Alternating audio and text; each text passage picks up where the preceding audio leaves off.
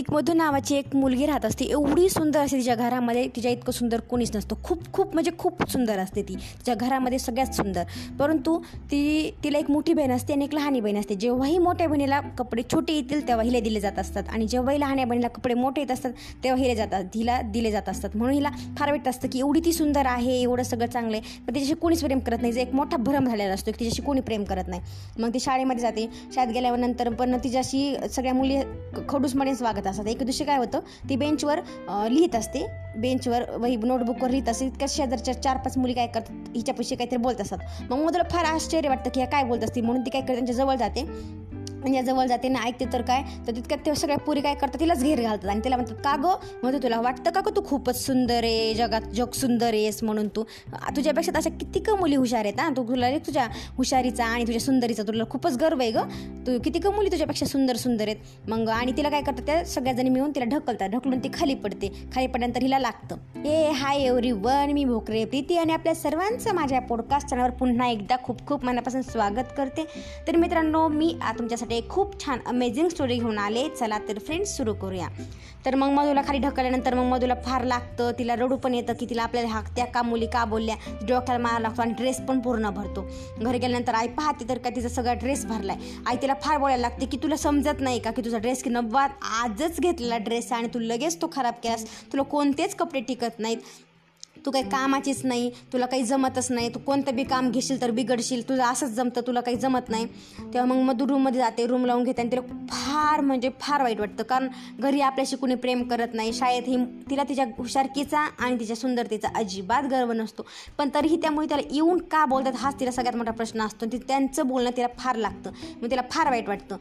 तिची शाळा संपते शाळा संपल्यानंतर ती कॉलेजला जाते. परंतु कॉलेजवर एक राकेश नावाच्या मुलावर तिला प्रेम होतं. आणि एक दिवशी काय होतं त्यांनी दोघांचंच खूप जवळजवळ येतात ते. राकेश तिच्याशी काही बोलणार किंवा राके किंवा मधू राकेशशी काही बोलणार तितक्याच काय तितक्यात काय होतं राकेश तिला जोरात ढकलून देतो. ढकलून दिलं की मधू खाली पडते. तिला थोडंसं लागतं. घरी गेल्यानंतर मग तिला पूर्ण वाईट वाटतं की आपण घरी तर आपल्याशी कोणी प्रेम करत नाही ठीक होतं. शाळेतही कोणी करत नाही ठीक होतं. परंतु ज्या मुलाशी आपलं प्रेम होतं ज्या मुलाशी आपल्याकडून एक्सपेक्ट होतं की तो आपल्याला रिस्पेक्ट देईल त्या मुलाने आज आपल्याला खाली पाडलं. म्हणजे काय आपला उपयोगच नाही आपल्या आयुष्यामध्ये. काय घेणं देणं नाही. त्याच्यामध्ये काय करते त्या दिवशीपासून त्याच्या सुंदरतेचा ते पूर्ण नाश करते. म्हणजे नटत नाही काही नाही. आहे क्लासमध्ये कॉलेजमध्ये वर्गाच्या सगळ्यात लास्ट बेंचवर बसणार. कोणाशी बोलणार नाही. कॉलेजमध्ये कोणाशी मैत्री करणार नाही. कोणाशी एक शब्दही बोलणार नाही. घरी पण अजिबात चांगले कपडे घालणार नाही. काही नटणार नाही काही नाही. एकदम कसं तरी राहणार. मग तिच्या कॉलेजचा सगळ्यात शेवटचा दिवस येतो. ज्या दिवशी राकेश समोर येतो आणि तिला प्रपोज करतो. मला तू खूप आवडतेस मधू. तेव्हा मधू खूप कन्फ्यूज होते की तू मला कसं काय प्रपोज करतोयस? तुला तर मी आवडत नाही मला तू ढकलून दिलं होतंस ना? तेव्हा तो म्हणतो अरे ज्या दिवशी तू आणि मी आपण समोर आलो होतो आणि मी तुला बोलणार काही की तितक्यात महावून प्रिन्सिपल मॅडम आल्या आणि जर आपल्या जर त्यांनी आपल्या दोघांना जर एकत्र पाहिलं असतं तर त्यांनी आपल्याला नक्कीच पनिशमेंट दिली असती. म्हणून मी तुला ढकलून पुढे गेलो.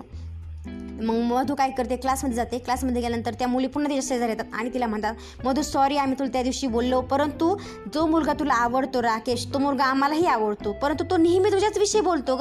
रा- मधू अशी मधू इतकी सुंदर आहे. मधूचं मला हे आवडतं. मधूचं मला ते आवडतं. मधूची गोष्ट खूप चांगली आहे. आणि मग त्या दिवशी त्याच्यामुळे आम्ही चिडलो होतो की तो सारखं तुझ्याच विषयी बोलतो. सारखं तुझ्याच विषयी बोलतो. म्हणून आम्हाला तुझा राग आलता आणि म्हणून आम्ही तुला त्या दिवशी बोललो. मग मधूला पूर्ण सायकल डोक्यामध्ये विंकते की ती आत्तापर्यंत दोन वर्ष तिने किती व्हायला घातले? न नटली न सवरली ना चांगले कपडे घातले न कोणाशी बोलले न कोणाशी मैत्री केली. तर का तिला एक चु- दोन चुकीच्या गलत फेमी झाल्या की एक त्या मुली तिला का बोलल्या?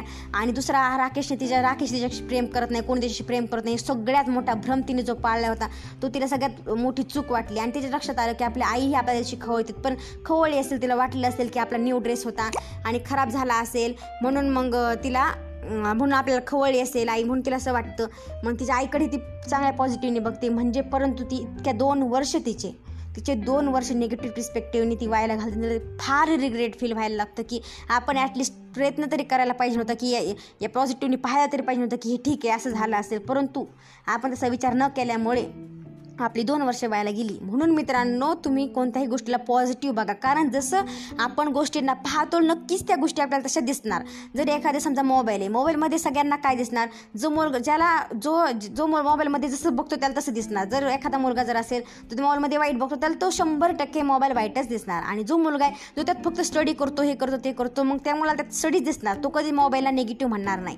त्याच्यामुळे मित्रांनो आपल्या पर्स्पेक्टिव्हला आपण चेंज करायला हवं तेव्हा समोरचं माणूस आपल्याला चांगलं दिसेल आणि आपण समोरच्याला नाही चेंज करायची गरज तर आपण आपलं पर्स्पेक्टिव्ह चेंज करा.